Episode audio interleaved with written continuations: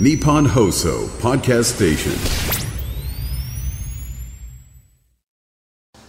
10月24日火曜日時刻は午後3時半を回りました FM93 AM1242 日本放送ラジオでお聞きの皆さんこんにちは辛坊治郎ですパソコン、スマートフォンを使ってラジコでお聞きの皆さん、そしてポッドキャストでお聞きの皆さん、こんにちは。日本放送の増山さやかです。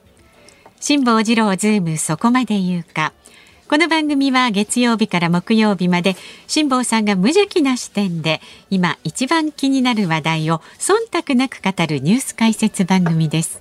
昨日番組終了間際にお話ししたんですけれども、はい。先週の土曜日ぐらいからですね気管がイガイガして、うんうん。あこりゃあ多分気管の中で何かのウイルス、まあ、今の季節ですからコロナかインフルエンザかどっちかのウイルスが増殖し始めてるんじゃないのっていうようなお話をしてですね、で私と増山さんの間にアクリル板というのがまだ残っていて、はい。このアクリル板のおかげで、まあゲホゲホしてもそんなに気をつかなくてもいいから、まあちょ当分このアクリル板ちょっとちょっとまちょっと。真ん中きちっとこうやって。その隙間塞ぐのやめてもらえますこうやってね。という話を昨日していたんですが、ええ今日になって新情報が入ってまいりまして、もしかするとこれは風邪じゃなくてコロナじゃなくてインフルエンザじゃなくて、花粉症が始まったんじゃないのっていうでもね、私も今週鼻ムズムズするんですよ。くしゃみ出るし。でですね関東地区における花粉症カレンダーというのを調べてみたところが、驚きました。はい。杉の花粉がもう飛んでます。杉の花粉ってね10月ぐらいから飛び始めて翌年の来年の5月ぐらいまで飛ぶんですって。ああ、じゃあそれ察知したんだ。これびっくりだわこれだから杉の花粉って言うと大体まあ春先ぐらいに早春ぐらいから飛び始めて、まあゴールデンウィークの前ぐらいかなみたいなイメージがあるじゃないですか、ええそのあたりでヒノキの花粉に変わるようなっていうようなイメージありますよね。はい。いいえ、ヒノキの花粉は確かにね、あの、4月が中心で、今はもう飛んでないんですけど、杉ってやつはですね、前の年の10月ぐらいから飛び始めるらしいですよそんなに。早くいるんだ。で、その上ですね、秋の花粉症の原因になるのは、まあ、例えばイネ科の花粉ってやつが、これはもう春先から秋口までずーっとなですね。ええそれから豚草ってやつが、これはもう典型的な秋の花粉症の原因じゃないですか。ですよ。で、よもぎか、よもぎ族っていうのがあってですね、よもぎ、キク科らしいんですけど、よもぎの類も、この9月末から10月ぐらいの頭ぐらい。そしてもう一つこれ私知らなかったんですね。カナムグラっていう植物知ってます？知らない。知らないでしょ、はい。私もね、カナムグラは知らなかったんですけ花ども。むぐら？カナムグラっていう植物なんですが、ええ。朝科の植物らしいんですけども、で、あカナムグラ、私の見てるのはなんかこれ製薬会社かなんかのですね、えー花粉し、花粉カレンダーってやつを見てて、見てたらその、ちょうどこのピンポイントで10月がピークの花粉で、カナムグラっていうのがあって、花むぐら。聞いたことねえな。他は知ってるけど、ヒノキだとかブタクサは知ってるけれども、カナムグラは聞いたことないなと思ってネットで調べたら、ええものすごくよく見る植物です。あ、見れば。はい大体あの、田舎で、潰れそうな木造家屋あるじゃないですか。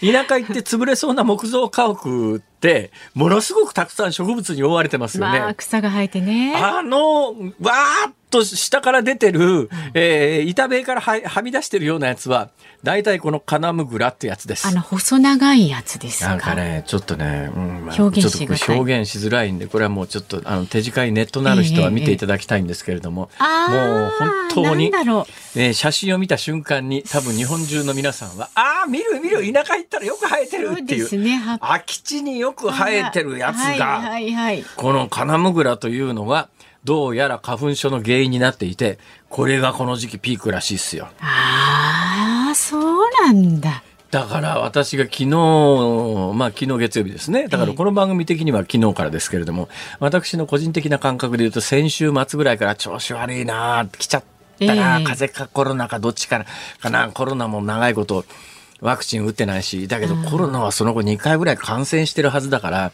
免疫は十分あるはずだよなとか、こういろいろ、じゃあインフルエンザかな今流行ってるしとかって思っていたんですが、可能性としては花粉症という可能性はかなり高いんではなかろうかあの鼻が流れると喉もねガラガラになりまだすしからね。そんなにねアクリル板の隙間をね 気にしなくても花粉症うつりませんから。そうですか。じゃあもうちょっと。花粉 ちょっと花粉症は移りませんけれども、えー、えー、私あのご案内のようにこのスタジオに入るときには必ず最近は1万歩歩くということで、えー、バスが来ても乗らないと硬い誓いのもとに歩いてきますから、えー、歩いてくる途中途中でですね私の今日カーディガンなんですよ。カーディガンって網の目がいっぱいありますからね、はいはい、多分全身花粉まみれですからね。ちょっとこのスタジオでパタパタはたいちゃっちゃったりなんかしようかなみたいなほら。つきますよねそういうね衣類にね。そうなんです。だからそういう時にあの花粉のつきにくいツルツルしたやつありますよね、はいはい、あれは効果的だろうなと思います。だから今日の私みたいな、うん、もうあの昔ながらのカーディガンみたいなものを着ていると、うん、そのカーディガンの目のところになんかね私今ねそういう思いでそういう思いで今いますから、うん、そういう思いで自分の着てるものを見るとなんかこのカーディガンの目にですね いろんな花粉が。みっちりいますよ。ほらほら 気持ち悪い。やめなさいそれ。そういうこと言うの。そういうことがいじめにつながるんだそれは。なるほどそこからね。そういうこと言ってはいけないんだ。ということでえあの皆様スギ花粉症の皆様そろそろ警戒し始めた方がいいかもしれません。これ一年中気が抜けないってことですよね。今頃から。それで言うとね、天気予報もなんか当てになんなくてですよ。えー、えー、この春ぐらいにこの夏はエルニーニョだエルニーニョだって散々いろんな人が言ってたんですよ。で、ね、エルニーニョっていうのはだいたい夏は冷夏になって。冷夏暖冬っていうのがエルニーニョのパターンなんですね。はい、エルニーニョっていうのは基本的に南米の沖合の太平洋の、えー、南側の方の気温が、水温が高い現象なんです。はい、で、南米沖合の水温が高いとエルニーニョで、うん、エルニーニョが起きると大体日本、過去の統計から言うと日本は夏は冷夏、冷たい夏で、冬に暖冬っていうのが今までの常識だったんですよ。はい今年猛烈夏暑かったじゃないですか。暑いなんてもんじゃなかったですね。いや、エルニーニョのはずで、で、エルニーニョはエルニーニョらしいんですよ。で、エルニーニョだと夏は冷夏だっていうのが、今までの通りそばだったのに、今年エルニーニョは間違いなくエルニーニョで起きてる。南米沖の水温が高い。だけど今年の夏って日本猛烈に暑かったじゃないですか。えー専門家の書いてる最近の文章を読んでですね こいつらって申し訳ないですけど、うん、専門家の皆さんに思わずこいつらと声を荒げてしまいました。専門家が言うには、はい、えー、エルニーニョが発生した場合には日本は冷夏というのが、まあ、通常のパターンですが、えー、今年は他の要要因の方が大きくて暑い夏になりましたってなんだよ それ。どんな意味があるんだよそれ、まあ、事実なんでしょうけれどもねそうなるとね何をどう信用してそうなると今年のだからそのパターンで言うと暖冬って言われるんですけどもそれがどうか分かんないですよ。昨今この1週間ぐらいなんか妙に東京寒くなったりなんかして。急にね冷えた感じあります、ね、どうなのよこれって。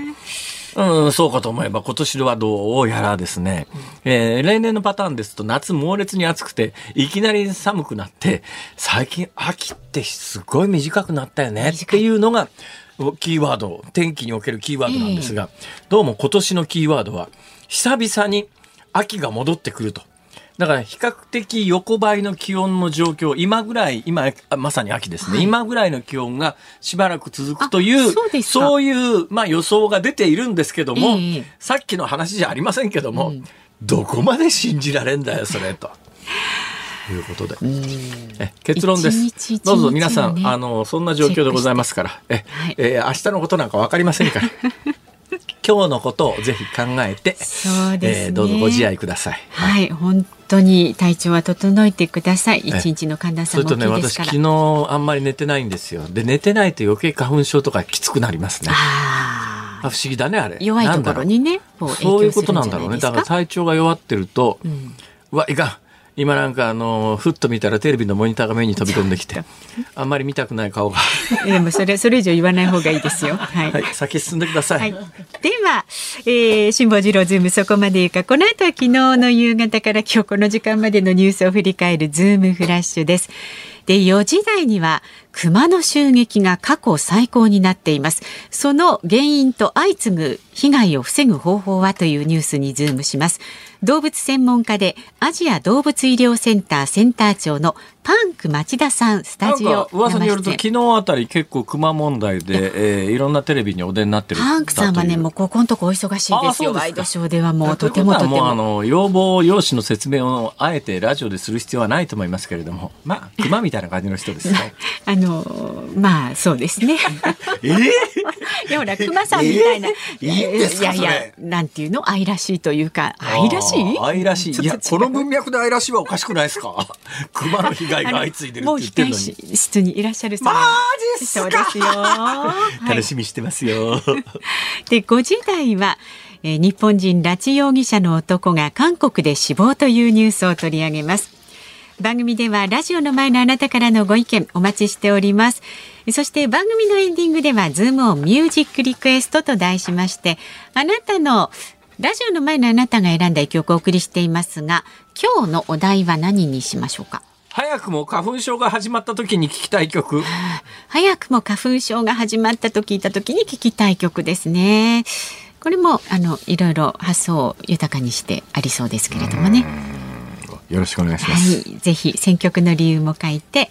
ZOOM、ズームアットマーク 1242.com で、旧ツイッター X で参加される方、ハッシュタグ漢字で辛坊治郎、カタカナでズーム、ハッシュタグ辛坊治郎ズームで参加してください。お待ちしております。では続いて、ガイタメドットコムプレゼンツマーケットインフォメーションです。東京株式市場日経平均株価は昨日と比べて62円80銭高い3万1062円35銭で取引を終えました。トピックスは昨日と比べて1.92ポイント高い2240.73で取引を終えました。円相場は1ドル149円60銭付近で取引されています東京市場の円相場は一進一退の展開となりました。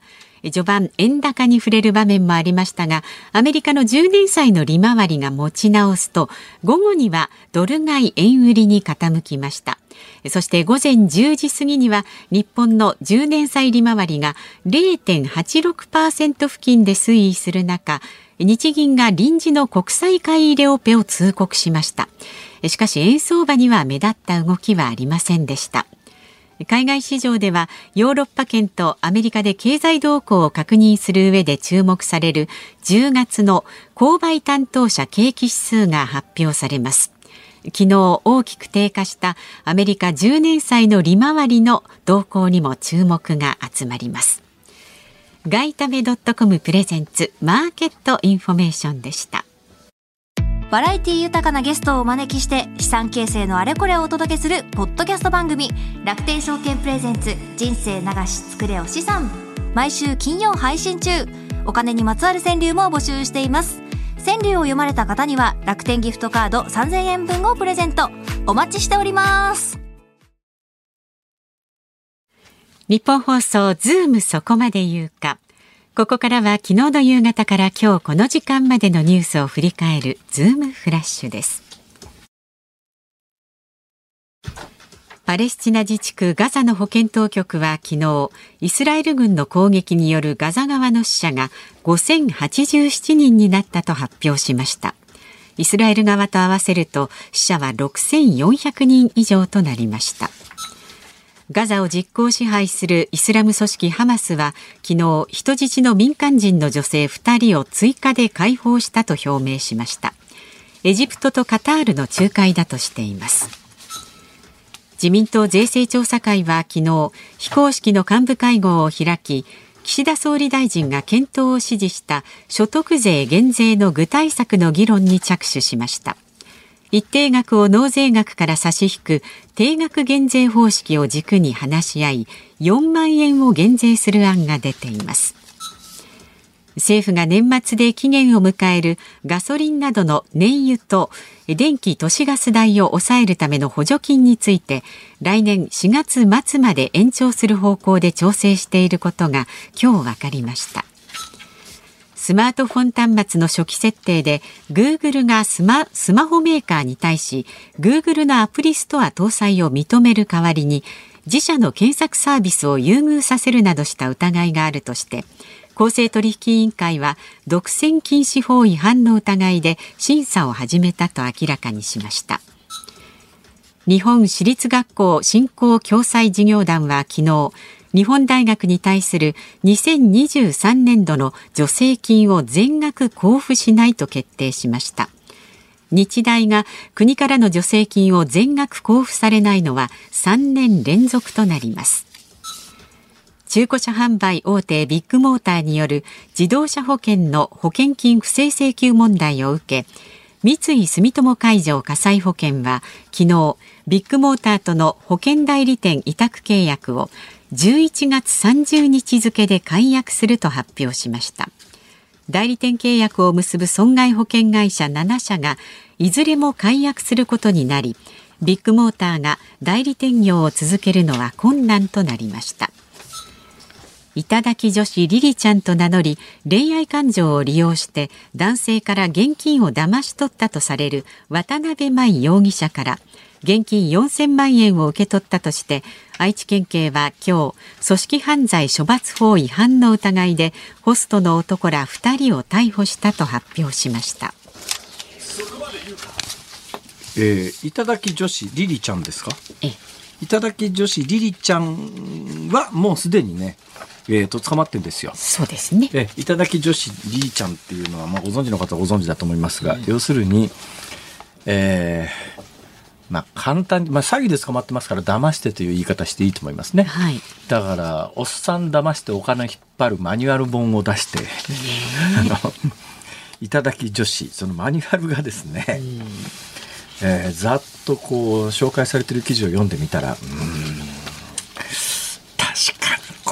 よくできてるなって。そうですか、えー、大体その基本的にターゲットを探すそういうターゲットお金引っ張れそうなタイターゲットのことをおじっていうらしいです。おじ？おじおじおじ？かおじか分かりますけど、うん、字がですね死に点々じゃなくて地に点々でおじっていうんですね、うん、おじ。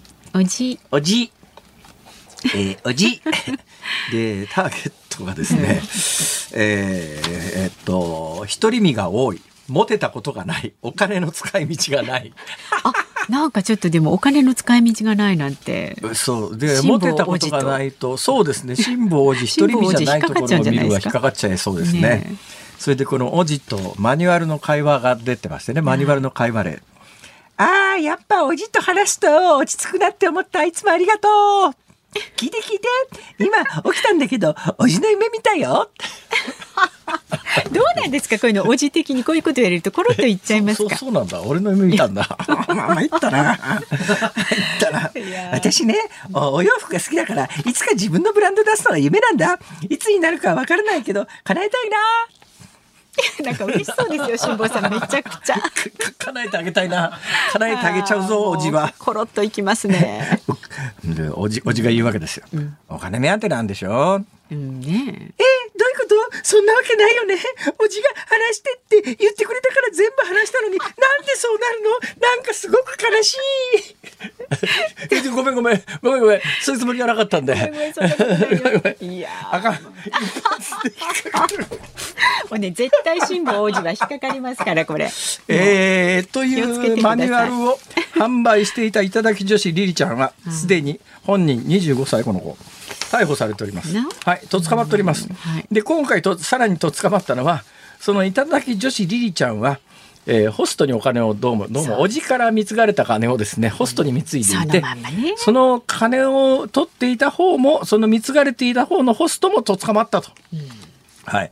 えー、騙し取詐欺で騙し取った金を受け取ったということで、えー、組織犯罪、これ組織犯罪処罰法違反になるんだ。犯罪収益受給って言って、犯罪で得たあの金品を受け取ったという、はい、そういう罪なんですね。分かってて受け取ったあ、まあそういうことでしょうね。えー、まあ、うん、ということで逮捕されております。はい、はいおじの皆さん気をつけてくださいね。本当に気をつけて。おじの皆さん引っかかっちゃいますよ。ダメですよ。用心してください。お金の話です。皆さん騙されちゃダメですよの文脈にどうしてもなっちゃうなこのなんかあの減税ってやつは。えー、減税には2種類ありまして定率減税と定額減税と、一般的に所得税減税やるときにはどっちかなんです。定率減税っていうのは納税額から一定率を例えば10%とか20%とか差っ引きますよと。これはあの高額所得者にむっちゃ有利なんです。そうですね、例えば10%の、うん、えー、定率減税ということになると、納税額1000万円みたいな金持ちはですね、はい、え、100万円も税金下がっちゃうのって話。えー、だけど10万円しか納税していないと、えー、10%でも1万円しか下がらないということで、定率減税。かつてはね、定率減税やったこともあるんですけど、はい、定率減税ややると、やっぱり中所得層以上が儲かるっちゅうんで、うん、あまりあの、世論受けが良くない。えー、なぜかというと、えー、政治的にも良くない。なぜかというと、はい、えー、あの、数が圧倒的に少ないですから。利益をたくさん。基本的にあの、えー、投票行動を考えると、うん、裾野が広い方が、そうすると定額減税という方法があってですね、うんえー、納税額から、まあ、今回話題になっているのがどうも4万円を減税、はい。えー、例えば、まあ、あの1000万円納税してますっていう人はそこから4万円さ引かれますから、えー、納税額が996万円になると、大して金じゃんなんだけども10万円しか納税してませんっていう人はそこから4万円引かれると6万円で済むわけですから、はい、そうするとまあ納税額が少ない方が影響大きいと、えいう。で、だけど、うん、日本はあの結構課税最低限っていうのが高めに設定してあるんで、はい、そもそもあの所得税払ってませんっていう人がそこそこいらっしゃるわけですよ。所得税払っていない人は4万円減税って言われたって、腹から払ってないんだから、恩恵ないじゃないかっていうんで、今どうも議論されてるのは、所得税を納税していないケースは、えー、7万円配ろうと。あ配るんですか、はい、だからこれね給付付き定多分ニュース用語としては給付付き定額減税みたいなことになるのかな、えーはい、なんかそんなことになると思いますね、えー、今のところどうやらこれが最終結論みたいですねで、え今の話の流れだと1年こっきりですね。で、それに必要なお金がどのくらいかというと、国民、例えば1億人として国民1億人全員に1万円配るのに要するお金ってちょうど1兆円なんですよ。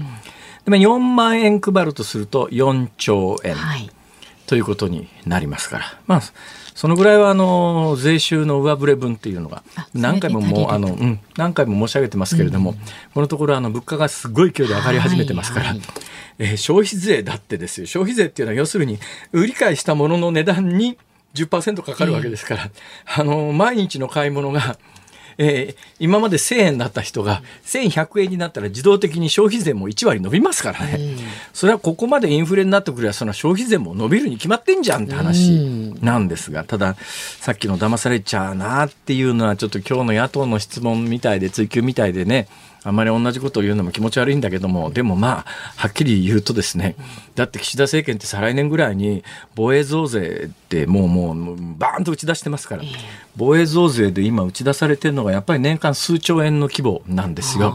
そ数兆円の規模、まあ、そのうち増税ですぐにいくら賄うかはともかくとして、はい、まあでも毎年数兆円分、まあ、必ず増税されるという状況の中で、はい。うん。今まあ1年こっきりで数兆円レベルのものを配っても確かにね目先でねもらったところでなんだろうなこれっていう感覚は私はあります。はいズームフラッシュでしたバラエティ豊かなゲストをお招きして資産形成のあれこれをお届けするポッドキャスト番組楽天証券プレゼンツ人生流し作れお資産毎週金曜配信中。お金にまつわる川柳も募集しています。川柳を読まれた方には楽天ギフトカード3000円分をプレゼント。お待ちしております。10月24日火曜日時刻は午後4時まもなく4分になろうとしております。東京有楽町日本放送第3スタジオから辛坊治郎と。増山さやかでお送りしています。辛坊治郎ズームそこまで言うか。ここでご案内がございます。毎年ご好評いただいております。日本放送アナウンサーカレンダーのお知らせです。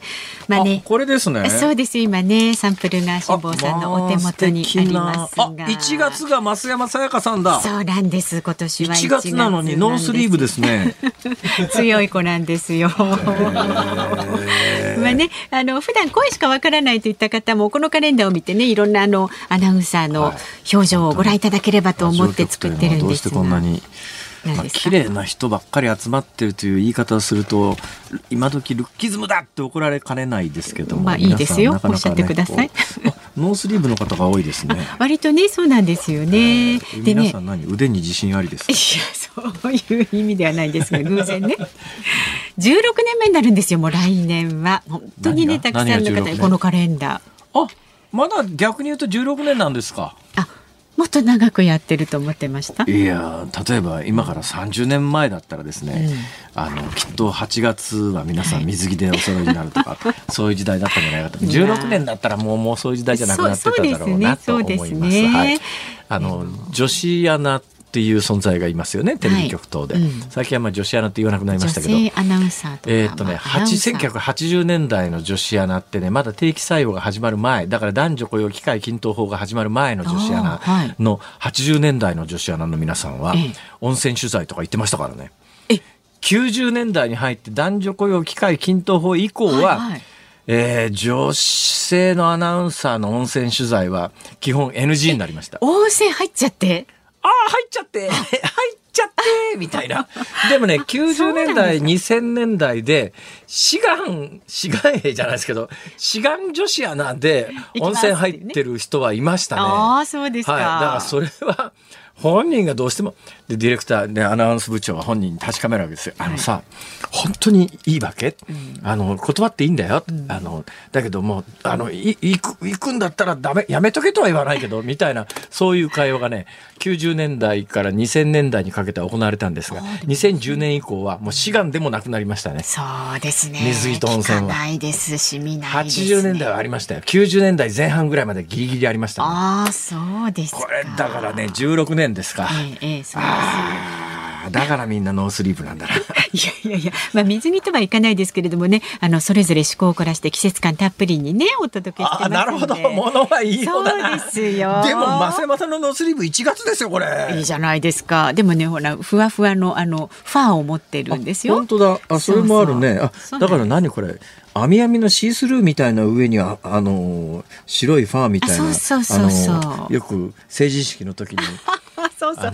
あの 晴れ着の上にねかけてるような白いファンを持って、今年はねちょっとチャレンジしてますんで、これなんかあの網戸みたいな生地 網戸っていうか網戸じゃない。網戸じゃないですけどちょっとねあの網となった感じの素材の、ワンピース着てますんでぜひご覧になってください。えー、しのこの言わず言ってる場合じゃないです。よ。お買い求めいただくのが一番、お願いいたします。私の本とセットでお願いします。それでも構いませんよ。ぜひお願いいたします。えっとね今ね通販での受付がまずは始まっております日本放送アナウンサーカレンダー2024一部税込み2300円です。こちらに送料、代引き手数料別途かかりますので、よろしくお願いいたします。お電話での申し込みは日本放送カレンダー係0570-07-1242受付時間は平日の午前10時から夕方5時まで。で詳しいことは日本放送アナウンサーカレンダー2024のホームページでもご覧になりますのでぜひチェックしてお申し込みいただければと思っております。よろしくお願いいたします。さあこんなことをしていたらあのお時間になってしまいましたのでメールまだまだお待ちしております。ズームアットマーク一二四二ドットコムまでお寄せください。この後はパンク町田さん登場です。バラエティ豊かなゲストをお招きして資産形成のあれこれをお届けするポッドキャスト番組楽天証券プレゼンツ人生流し作れお資産。毎週金曜配信中。お金にまつわる川柳も募集しています。川柳を読まれた方には楽天ギフトカード3000円分をプレゼント。お待ちしております。日本放送ズームそこまで言うか。この時間取り上げる話題はこちらです。熊の襲撃が過去最高に。その原因と相次ぐ被害を防ぐ方法は。冬眠時期が近づき餌を求めて熊の動きが活発になる中山間部だけでなく市街地にも出没し人身被害につながるケースが相次いでいます。今年は環境省が統計を取り始めて以降17の道府県で最も多い160人と過去最悪の被害となっています。さあ先ほどのニュースにも熊のニュースありましたけれども今日は動物専門家でアジア動物医療センターセンター長のパンク町田さんスタジオ生出演です。よろしくお願いします、よろしくお願いします。今日も動物柄の、はいアロハみたいな素敵。背筋シャツをお召しになってらっしゃいますが、前も聞いたはずですが、えーおそらく多くの方は覚えてらっしゃらないと思いますから同じことを聞きますが、はい。なんでパンク町田って言うんですか？これはね、まあ、複雑ですね。パンツがパンダになりパンクになったということですね。はい。もういいや。理解できるようなできなはい。最初パンツ町田だったんですか？そうです。いや、僕の希望がパンツだったんです。はあはあ。で、パンクはちょっとっていうことで、じゃあパンダはって言ったらパンダならまだマシかなと。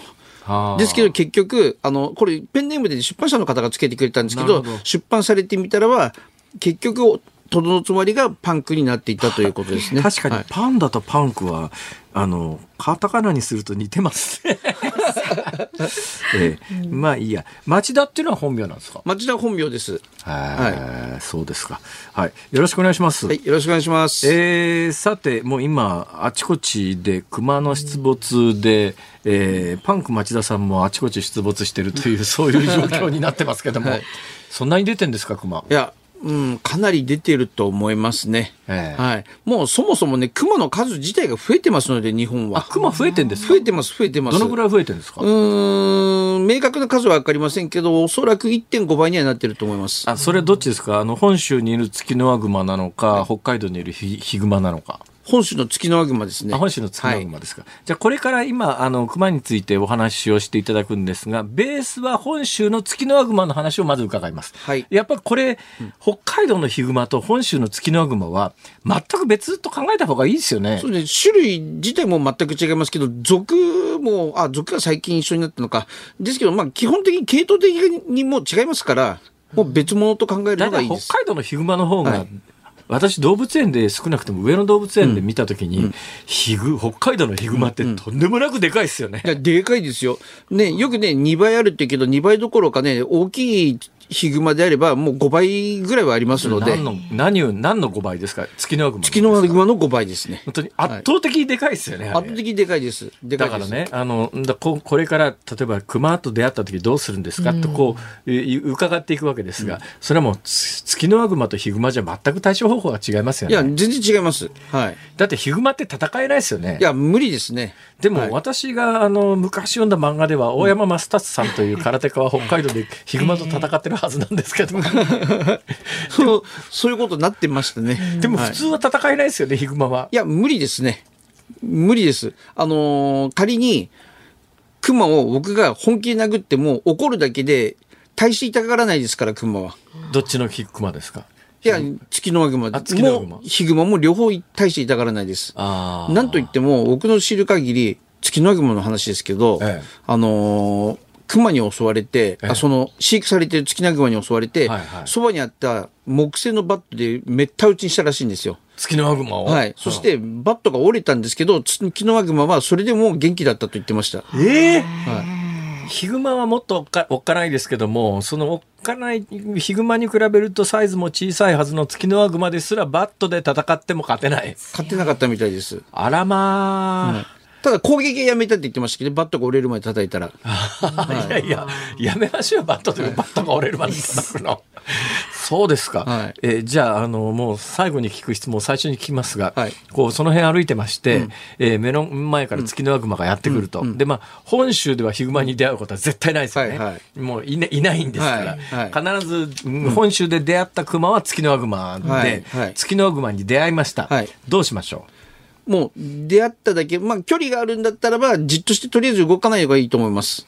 うはあ、はい。あ、犬と同じですかね？走ったら追いかけてきますかね？あ、走ったら追いかけてきます。背中を見せて走ると追いかけます。あの、本能的に追いかけちゃうので、あれ、犬でもそうですよね。私、犬も子供の頃不思議だなと思ったのは、もうなんかあの、全速力で怖いから走って逃げたら、走って逃げてる間中追いかけてきて、止まった瞬間に向こうもなんか諦めて、あっていうか、飽きて追っかけなくなりますね、その通りです。あの、僕ね、熊って言いましたけど、実はね、熊というよりかは、食肉目の動物の本能なんです。はあはあですから、食肉目の動物ですから、ライオンしかり、熊しかり、犬しかり、すべて背中を向せて逃げると、追いかけてきます。はい。はあ、じゃあもう、これはもう、えー食われると思ったら、もう逃げずに立ち向かう方向に体向けた方がいいってことですね。はい、ですけども、あのー実はね、日本以上に、アメリカでは熊の被害に困ってるんです。そして、こういう統計があるんです。ええあの、数までは把握してませんが、ええヒグマは逃げろ。ほうベアは戦えと。その方が生存率が高いというのが統計でも明らかになってますので、アメリカのえにもヒグマがいるわけですか？アメリカにもいます。あアメリカでもヒグマっていうのとベアっていうのは違うんですか？ベアってどうどういうもあのなんですか？の、ベアっていうのは要するにクマです。アメリカでいうベアっていうのはアメリカクロクマってやつで、でも実はね、これ DNA ですね、これこの分子的に調べますと、アメリカクロクマっていうのは外観的にはツキノワグマに近い系統に見えますが、首のところに実月の輪がないだけですか？いや、あるのもいるんですよ。あるのもいるんですか、ええ、ですけど、要するにそれね、分分子的に調べると、実はヒグマに近い仲間だったんです。ええですけど、それであっても戦った方が生存率が高いと。よく映画に出てくるグリズリーってハイログマってあるじゃないですはいはいか。あれはヒグマですか？ヒグマです。ヒグマの亜種です。はあ白クマはどっちに、白クマはヒグマから分裂して、あ分裂ごめんなさい、分岐してできた種ですので、ヒグマの系統ですね。じゃあ白クマとも戦えないですか？白クマとは戦ったらむもう無理ですね。もう白クマとかヒグマも戦っても無理です。ははい。だって、いもうヒグマになったらば、だって虎が噛んでも血が出ないような動物ですから。強いんですあ、かあ。そうなんですか。そうですよ。あの、それはね、あの、よっぽどいいところにバクッと噛めば血出るかもしれませんけど、ええ普通に真っ向勝負で、ね、正面衝突するように戦うと、ヒグマ血出ないんですか、虎が噛んでてもということ。はヒグマ対トラだったらヒグマの方が強いってことですか、真っ向勝負だったら僕はヒグマの方が強いと思います。じゃあヒグマとヒグマとライオンならどうですかね？ヒグマとライオン。いやーそれでもヒグマの方が強いと思います。そんなに強いんだヒグマは、ええ、あのー実際問題、いろいろね、虎はヒグマを捕食してるんだから、ヒグマの方が、あ、ごめんなさい、虎の方が強いんだとか、そういうことを言う方多いんですけど、ええ実際に真面目に研究した学者さんっていうのがいまして、はいはいその人は統計を取ったんです。ええそうすると体重の重い方が勝つということが明確になったとありました。そうなりますと、普通は、どんなでかい虎よりも、でかいヒグマの方がやっぱり重いので、まずこれこういうね 絶対出会わない勝負をこうイメージしてもしょうがないんですけど熊とはい。象と戦ったらどうですか？いや、象の方が全然強いと思います。あ象ってそんなに強いんだ。象めちゃくちゃ強いです。象の背中のこの首のところの皮膚っていうのは、うん神秘層とそのその下の皮下組織を合わせますと10センチ、場合によっては10センチを超えるんですよ。あらー。ええで、熊の剣士、あれ一番長いのでも長いところで4センチないですから。いやそれでも4センチもあるんですか、はい。はい。あのライオンのオスのバカデカので5センチです。ですからそれが全部刺さったところで、えー筋肉まで届かないということになりますので。そうなんだですから痛がるだけですよ。怒るだけですね。はい怒って踏み潰されたりなんかしたらいいいや、一発でしょうね。象の大きいのは5トン、6トン、場合によっては8トン越すのもいますから。はそうですか、はい話全然違うなんかそれていきますね。熊の話です。熊ですが、さてささあのさっきのひ、えー、月のワグマ本州にいる熊が1.5倍に増えてるって話なんですが、はいなんで増えてるんですか？い。これは、うーん、よく言えば、環境の保全、我々の努力が実った成果だと思います。あの、環境保全がうまくいけば、それは緑が増える。はいはいそうなると小動物が増える。ええそして最終的には、食物連鎖にいる、頂点にいる動物が増えるんです。それで、熊の順番がやってきたということだと思います。なるほどね。はいということは日本の野生動物は全般に増えてるってことですか？全般に増えています。まあ、減ってるものもいますけど、基本増えています。あのこれまた全然違う話で 町田さんにお答えいただけるかどうかわかんないんですが、はい。あのさっきのニュースでですね、柿とか放置されてていっぱいって話あるじゃないですか。でも放置されてる柿の多くは渋柿だったりするわけですよ、あれ渋柿を食べて渋いと思うのは人間だけなのか熊も渋いと思うのかどっちなんですか？あおそらく渋いのは分かると思いますけど栄養価が高いので構わず食べちゃうと思います。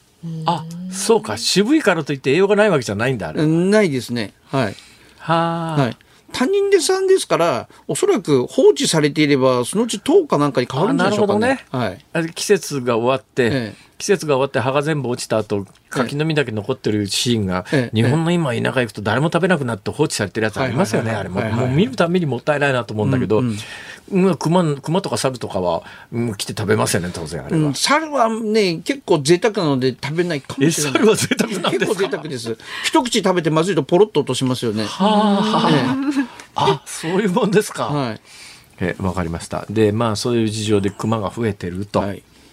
でどうしたらいいんですかね？いやいや、これがね、本当ね、もう先進国ならではの悩みなんですよ。はあ、ええ、そもそもこの野生動物が増えて困る、要するにあの先進国がどこの国も、えー、野生動物を守ろう、環境を守ろうということで、それがうまくいくと、動物が増えすぎて、さあどうしようとなるわけなんです。ええそして今回のように、この熊のように人間に危害を及ぼす動物が増えて困るわけです。はいはいですけども、これ、環境を守れば当然ね、あの熊も含めて自然ですから、ええええですから、熊が増えなければね、要するに食物連鎖の頂点にいる動物が増えて初めて、その結果が現れたということになりますので、だえ。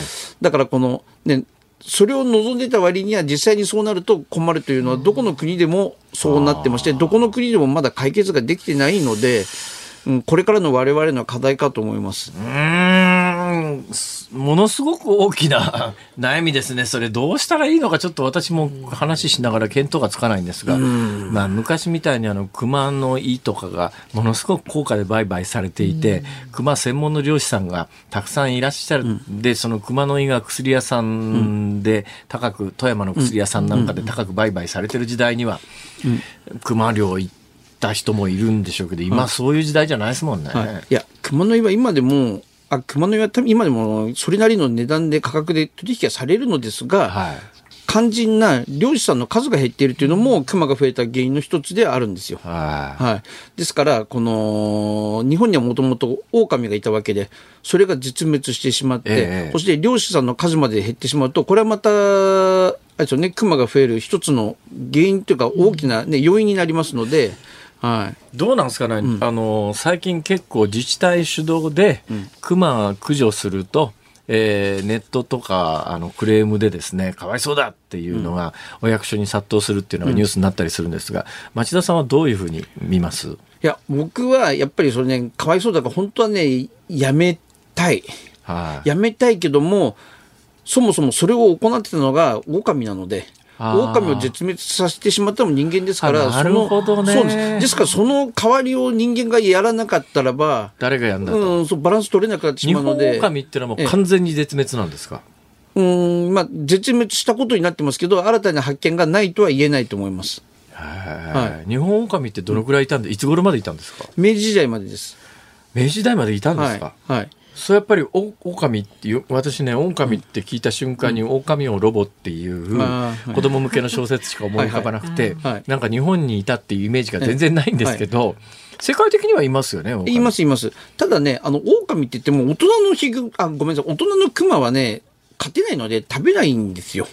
基本的に。熊の方が強いってことですか？熊の方が全然強いです。はあ。ええ、ただ、熊を狼が倒すとき、大人のね、熊を倒すときっていうのは、もう何日も何日も追い回して、ええそれで仕留めるわけなんですが、そういうことをしない限り勝てないので、大抵が生まれた年の子供を、あ子熊を狙う。うん間引いていくような形になるわけなんですよ。あ。ええ。それでもまあこそうすると個体数は減そうです、りますよね。個体数は減りますので、そういう役割をしてたんですけど、それをやることがなくなってしまったので、うん、またな問題。日本狼はなんで絶滅したんですか？いや、人間が、あれですね、駆逐しちゃいましたね。ななんで？怖いから？いや毛皮取るため？こ怖いというのもあるんですけど、家畜を襲うと信じていたからですね。あそういうことですか。はい。はい。はい。あなるほどね畜産業のいや敵だということですねそうなんですよ。ですけども、まあ、これね、僕はね、そんなに詳しく調べたことありませんが、聞いたところによりますと、実際にその家畜を襲ってたのは野犬であったみたいな話は聞いたことあります。はああい。野犬ね野犬どうなんですか？そのい野犬まあ最近野犬自体もあんまり見なくなりましたけどね、えー野犬があのの野山で熊を襲うみたいな話は今でもあるんですかね？あると思いますよ。ええ、あの、野犬というか、もう犬も狼も紙一重ですので、はい。それはね、十分にある話だと思います。実際にこの富士の図解の、はい。えー野犬たちの食料は、ん日本ザルがかなり大きな比重を秘めてるなんていう話も実際に糞からね、分かっている地域もありますのでほ、ですからあれです、狼のニッチェを占めている、要するに狼の代わりを果たしてくれているから、あそこら辺の猿の分布のバランスは取れてるのかもしれない。ごめんなさい。私全然知らなかったんですが、富士の樹海に日本猿がいるんですか？言います。はあ。はい。日本猿ってじゃあ結構至る所にいるんですか？あいます。うちの近所にもいますよ。うちどこか知りませんけど。千葉の旭市です。そうあなんですそうなんですか、あの動物全般に増えてますんで、うん10年前はね、ほぼいなかったんですけど、今はポツポツ見るようになった。で、驚くことに鹿はいなかったんですよ。イノシシも15年ぐらい前はね、ほとほぼいなかったんです。ですけど、イノシシは今はもう普通にいますし、ええ。そして鹿も、ものすごいでっかい80キロぐらいのオスのものすごい角生えたのが、もう近所を歩くように、歩き回るようになっちゃいまして。ええですから、もう全般に増えてるんですよ、動物、実は。どうなんですか？動物の専門家のパンク町田さんとしては、そうやって自然動物が身の回りでどんどん増えていくいっている現状っていうのは、好ましいんですか？それとも問題なんですか？危なった。これはね、僕個人的には、そんな大したことではない気がするんですね。はあですけども、実際問題として農家の方困るでしょうね。はあ。うん、だって今まで、だって、ね、防獣ネットが必要じゃなかったところまでいるようになるわけですし、えうん、そういう意味でも今までとね、作物の守り方何から変わってきてしまうので大変だと思います。あのよくニュースで言われるのは今年はあの山のどんぐりが不作だったから、えーお町へ出てくるんだっていう、言われます、はい。どのぐらい正しいんですかね、うん、それはまあ、説明の3割、4割でしょうね。はあ、ええ、実際には、あの、要するに森全体の食べ物が減ってるんだと思います。あの、夏って暑いと作物がいっぱいできるように見えるんですけども、ええあれ、厳密に言いますとね、そうじゃなくて、あの、夏の実りがさ前倒しになっちゃうんですよ。はあはあはあだから一気にできるので、そこから秋までの分がの数が減っちゃう。そして、秋の実りというのは水気が悪くなっちゃうんです。要するに途中で落ちちゃったりとか。それで、このどんぐり類ですよね。このブナの実にシイの実類などの出来が悪くなると。ええそのために、えーそういうのが不足したから降りてきたんだと言いますけど、もしそれが本当であれば、それ、要するに、どんぐりを楽しみにしてた動物たちのは、猿もそうですし、イノシシもそうなんですよ。じゃあなんで他の動物だけ熊だけなのっていう話になっちゃうんですね。うんですから僕はそれ以外にも熊が重要視していた何らかの食物が不作なんだと思います日本中の。ですから僕はどんぐりなどの、えー食べ物が不作のために熊全体が分布域を広げてるんですよ。一頭一頭の分布域を広げるんですよ。食べ物がないから町に降りてくるじゃなくて、え食べ物が少ないと分布域を広げることでカバーするんです。え、要するに縄張りが広がるってことですか？そうです、そうです、そうです、そうです。そう、縄張りりを広げることでカバーするんですよ。ですから、その広げた結果、この民家付近が入ってしまったどうなんですか？あの、はい。もう植林で今もスギ花粉がこんだけ問題になってるんだから、もういっぺんあれ広葉樹でどんぐりの木に植え替えるで山の真ん中の方に、はいはい。どうですか？あーもっと動物増えるでしょうね。確かに。食べ物がね豊富になるとね、そうです確かにちょっと難しい。どうしたもんかなこれ、ん。えーさあ話最初のところへ戻ります、はい。さあ月の熊に出会いました、はい。えーまず背中見せて逃げちゃダメは分かりました、はい。はい。立ち止まってはい。何ですか、目目線を合わすんですか？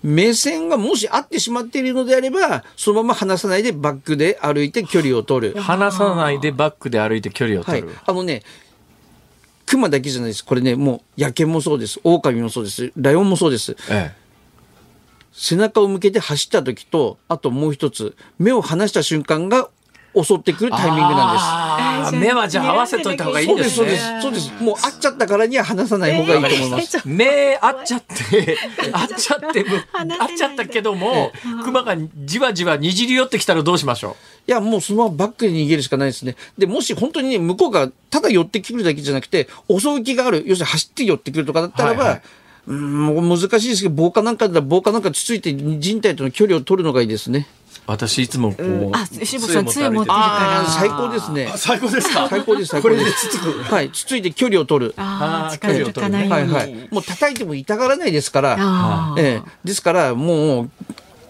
いね、打撃を、打撲を食らわすというよりかは、距離を取るために使った方がいいと思います。なるほどはい。ねあそれとっても参考になりました、はい。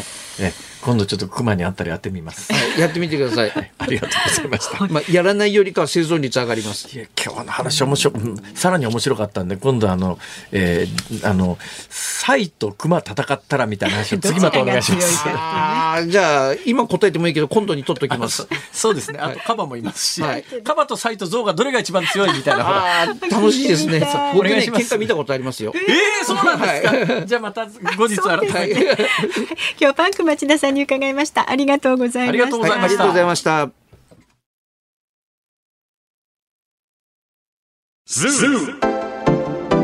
ニッポン放送辛坊治郎ズームそこまで言うかをポッドキャスト YouTube でお聞きのあなた増山さやかです。飯田浩司です。お聞きの内容は配信用に編集したものです。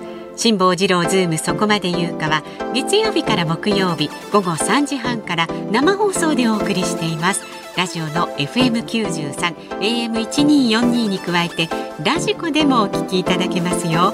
ラジオラジコでは配信版では聞けない。あんなことやこんなことがいっぱい。さらにリポーターがあなたの街にお邪魔する中継企画やえ辛坊さんが夕刊フジの記事を解説する夕刊フジそこまでズーム。えそして生放送でしか参加できないリスナー参加コーナー。ズームオンミュージックリクエストなど盛りだくさん。ぜひラジオラジコでも辛坊治郎ズームそこまで言うかをお楽しみになってください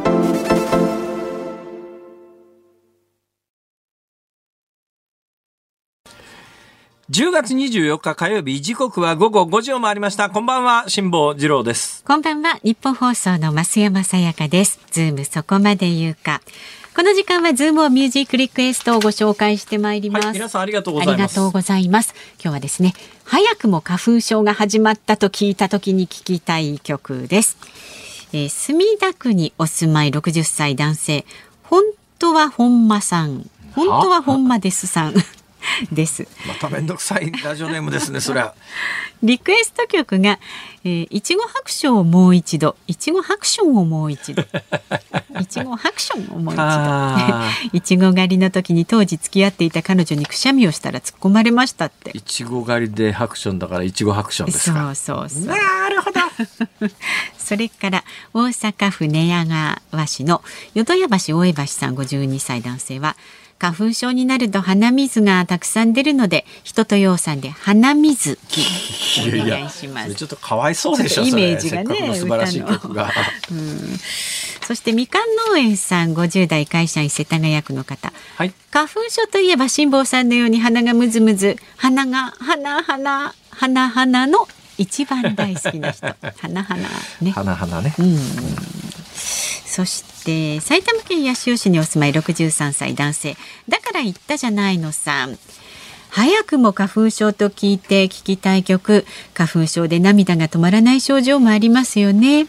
夏川りみさん。灘そうそう、そっち来ましたか。えそして栃木県の梅干し小僧さんはアンリさんで悲しみが止まらない I can stop the loneliness. こらえきれず鼻水が止まいやらないいや鼻水じゃないですね。鼻水じゃないです、はい、悲しみですけどね。はい、墨田区のラビンさん57歳男性はゴールデンハーフの黄色いさくらんぼ。どうして？若い娘が花粉。いやいや花粉じゃないし。お色気ありそうで花粉いや花粉。じゃない。花粉じゃない、うん。けどこれずっと花粉花粉言っちゃいますけど これ最後まで歌ってるとね。はい、えそうっすか。ありがとうございます。よく考えてください。越谷のラジオネーム赤い葵さんははい。ビージーズのナイトフィーバーリクエストナイトフィーバー。うん、これは花粉症英語でね、そうそう hay fever というからということでフィーバー、はい。つながり。 hay fever ですねあ、はいヘイフィーバーか。はいはい H A Y でヘイですね。ヘイフィーバー、ジョントラボルタさんのね、えー映画サタデーナイトフィーバーのへいへいはい、ナイトフィーバー。それから愛知県のソースは恋口さん55歳女性の方は 杉良太郎さんの隙間風をリクエストします。風が病の風の方。辛坊さんとりあえず風邪でなくてよかったですね。しかしもうスギ花粉症が始まっているなんいて。やまだわかんないですよ。診断ついてないですけど私自己診断ですから。本当はわからないです。でもほら病は気からと言いますから風邪じゃないね。と思えば、今晩一晩寝たら治っちゃうんじゃないかなと、しっかり寝てください。はい、そうします、はい。本日のズームオンミュージックリクエストうーん。ハクション大魔王のテーマ。一緒に来てないですね。来てないですか？そうですか、じゃあいちご白書をもう一度。あじゃあ最初のね思い出の曲をお送りいたしましょう。さあ、ラジオの前のあなたからのご意見は24時間お受けしております。メールは zoom zoom アットマーク 1242.com X で参加される方、ハッシュタグ辛坊治郎ズームで参加してください。あなたからのご意見をお待ちしております。ニッポン放送ズームそこまで言うか今日最後に取り上げるのはこちらです日本人拉致容疑者の男が韓国で死亡。43年前大阪の原忠明さんを北朝鮮に拉致したとして国際手配されている2人の容疑者のうち韓国籍の元工作員の男が死亡したという情報が日本側に寄せられていたことが捜査関係者への取材で分かりました。日本の警察当局は確認が取れ次第容疑者死亡で書類送検する方針です。思えば、はい。えー、今まあ北朝鮮は北朝鮮というふうに、えー、オンエアでも言いますけども言えますけども、はい。まあ、今の某芸芸能事務所に関しての忖度っていうのが結構巷をにぎわしてますけれども、うん、ほんの20年前までは北朝鮮は単独でマスコミでは言えなかったですからね、うんうん、忖度というよりももう抗議がすごかったんで面倒くせえっていうところもあった、うん、っていう背景もありますが、必ず朝鮮民主主義人民共和国という、えー、名称を一回どっかで言わなきゃいけないっていう、そんな時代がつい20年、だから小泉訪朝以前はそうでしたからね。まあ、小泉訪朝で、えー、北朝鮮が拉致しているということが、まあ、北朝鮮が認めたので、だから今回のね、ジャニーズのケースもね、実は似てるところがあってですね、うん、ジャニーズ事務所が自分のところで会見開いた瞬間に、もうそこが解禁になってテレビの報道が、ワイドショーが一斉に始まったんで、えーはい、要するに、あの、朝鮮民主主義人民共和国言わなくなったのも、北朝鮮が拉致を認めた瞬間からですからね、うん、それまで、まずそうだろうって思ってたんだけれども、まあ、公には言うと抗議が来るから面倒くせえからやめとこうっていう。うんなんか非常に今回のこれだけじゃなくて構造的なものはたくさんあるなと思います。で、あの北朝鮮による日本人拉致っていくつも行われてるんですが、その中で犯人が特定されてるケースは珍しいんですよ。で、これあの今回その犯人と目されているというよりも、まあこれ。日本で刑事事件で刑事裁判が行われて有罪が確定してるわけでないんで、犯人とまではなかなか言い切れないですが、まあ犯人ですね。で、犯人、この原忠明さんだけじゃなくて、あの、千村さんご夫妻、うん、えー、拉致されて、まあ婚約者時代に拉致をされて、えー、日本に帰国されてから結婚されたはずですけど、はい、千村、あの、安さんと福江さんのご夫妻、この、ケースの犯人はシン・ガンスという男だっていうのはもう確定してるんです、これ。なんで確定してるって分かるかっていうとですね、はい、シン・ガンスというのが80年代の半ばに、韓国でスパイで捕まるんですね。スパイ活動で捕まるんですよ。で、北朝鮮の工作員だということが明らかになって、そのスパイで捕まった時に、このに、えー、日本人拉致被害者の原忠明さんのまあ、な名刺じゃなくて、なんていうのかな、パスポートっていうか、なりすましだったんです本人は自分は原忠明だって言ってるわけですよ。でも、新元スだというスパイだということはもう分かってるわけです。はい、で、追及していったら取り調べ段階で、拉致を認めたんですね。でこの新元スという男は、えー、まあ、要するに捕まって拉致を認めて、で、その後、おこれね、もう非常に問題なんですけれども、今、日本の国内にも北朝鮮審判の政治家っていうのがたくさんいた時代で、いや、あの釈放運動とか帰国運動とかやらかすわけですよ。で、結局、その後、このシンガンスという実行犯は、こいつがやったって分かってんのに、本人の自供も取れてたのに、えー、北、まず韓国で、えー、恩赦かなんかで釈放されて、その直後に北朝鮮に送還されたんですよ。本来は日本で連れてきて、日本の刑事裁判にかけるべきなんだけれども、日本の国会議員等の中にも釈放運動とかやらかす人たちがいてですね、えー、北、韓国で釈放された後、北朝鮮に送還されて、そこから北朝鮮の英雄になってるんですよ。で、その後北朝鮮の式典の時に何回も顔写真撮られてるんです。はいでも、あのー、その、それ以外に、あの、拉致の犯人が分かってるケースってあといくつかあるんですが、あといくつかで代表的なケースは、あの、淀号でハイジャックで北朝鮮に渡った連中がいますね。あの連中とその配偶者かなんかが関わってるということが明らかになってるケースもいくつかありますが、ただ無念なのは犯人が分かっていながら結局、まあまあ高齢で、あの関係者みんな死んじゃってる。らしい。で、そのうちの一人が、その、新元スと一緒に拉致したことが分かっている、これは韓国、まあ、はい、まあ、韓国なんだけども、北朝鮮の工作員だった人なんですが、その人が、まあ、死んでたということが分かったので、えー、まあ、今回、被疑者死亡で、まあ、事件としては終わりにするという、そういう、そういうニュースなんだけれども、これに関して言うとね、私はこう人生、自分のこう二十歳以降ぐらいの人生を振り返った時に、うん、いくつかびっくりするようなことがあってですね、はい。1970年代の後半から80年代の前半つまりまだ北朝鮮がそんなことしてると誰も思ってない時代に、もうもう実は忘れちゃったんですよ。うろ記憶がうろ覚えなんですが、うん、当時ね日本の少年漫画誌、少年漫画誌だったか大人向けの漫画誌だかわかんないんだけど、一回こっきりの読み、読み切りの漫画だったんで、うんはい、なんかそれだけものすごく鮮明に覚えてるんですけど、どういうストーリーだったかというと、えー、北朝鮮とはどこにもその漫画の中に出てこないんですけれども、はいはい、アパートに住んでる男が実は某国の工作員で、うん、えー、日本人を拉致して本国に連れ去ってその本国のアパートで一人暮らししてる男の日本人に自分がなりすましてえー、日本でスパイ活動を行って夜な夜な暗号文みたいなもので電波で本国にいろんな情報を発信するっていうのは、70年代後半の漫画であったんですよ。一回こっきりの読み切り漫画で、漫画の世界でそんなことあるかと思ってたんですけど実はこの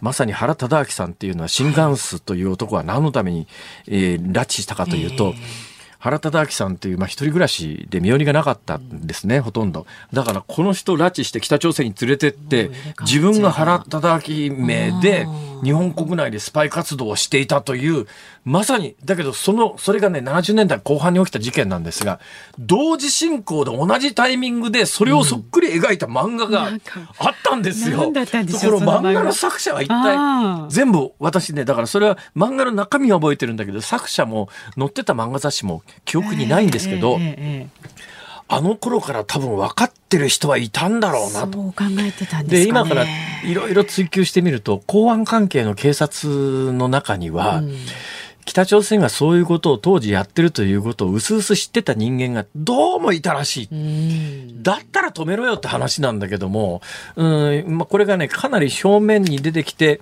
みんなが北朝鮮の拉致じゃないのって疑い出したのが80年代後半ぐらいになってからですから。うんうん、だけど日本で一部にやっぱり70年代後半から80年代の初頭にかけて北朝鮮が何をやっていたか掴んでいた人間が必ずいたはずだと考えるともっと早く何とかできなかったのかという思いがね、ね、長い時間それがまあ小泉訪朝まで。だけど小泉訪朝でおそらく解決したのは当時北朝鮮が返してもいいと思った氷山の一角の人間だけを返して、はい。はいね、だから相当数北朝鮮に残されたままなんだろうなということはやっぱり。折に触れて、まあ、折に触れて思い出すだけじゃダメですけれども、まあ、私なんかの力がないんで何もできませんけれどもちょっとやっぱりそのあたり日本政府には日本人保護ということで、もうちょっとちゃんと動いてほしいなって、今でも中国っていっぱい実質拉致みたいな形で冤罪で捕まってる人が山ほどいるんだけど、この間来た人が喋ってましたけど、日本政府が何か救出してくれようとした気配が全然ないっていう、やっぱりね、自国民の保護というのが、やっぱり、あの、政府に課せられた、それはあの、減税も結構だけどさ、政府がやっぱりやるべきことをやらないと、誰も国なんか信用しなくなるぞと。はい、私はそう思います。お時間です。ズームオンでした。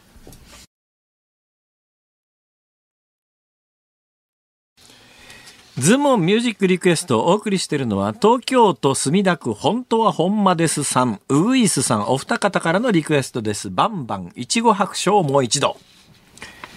びっくりしましたね。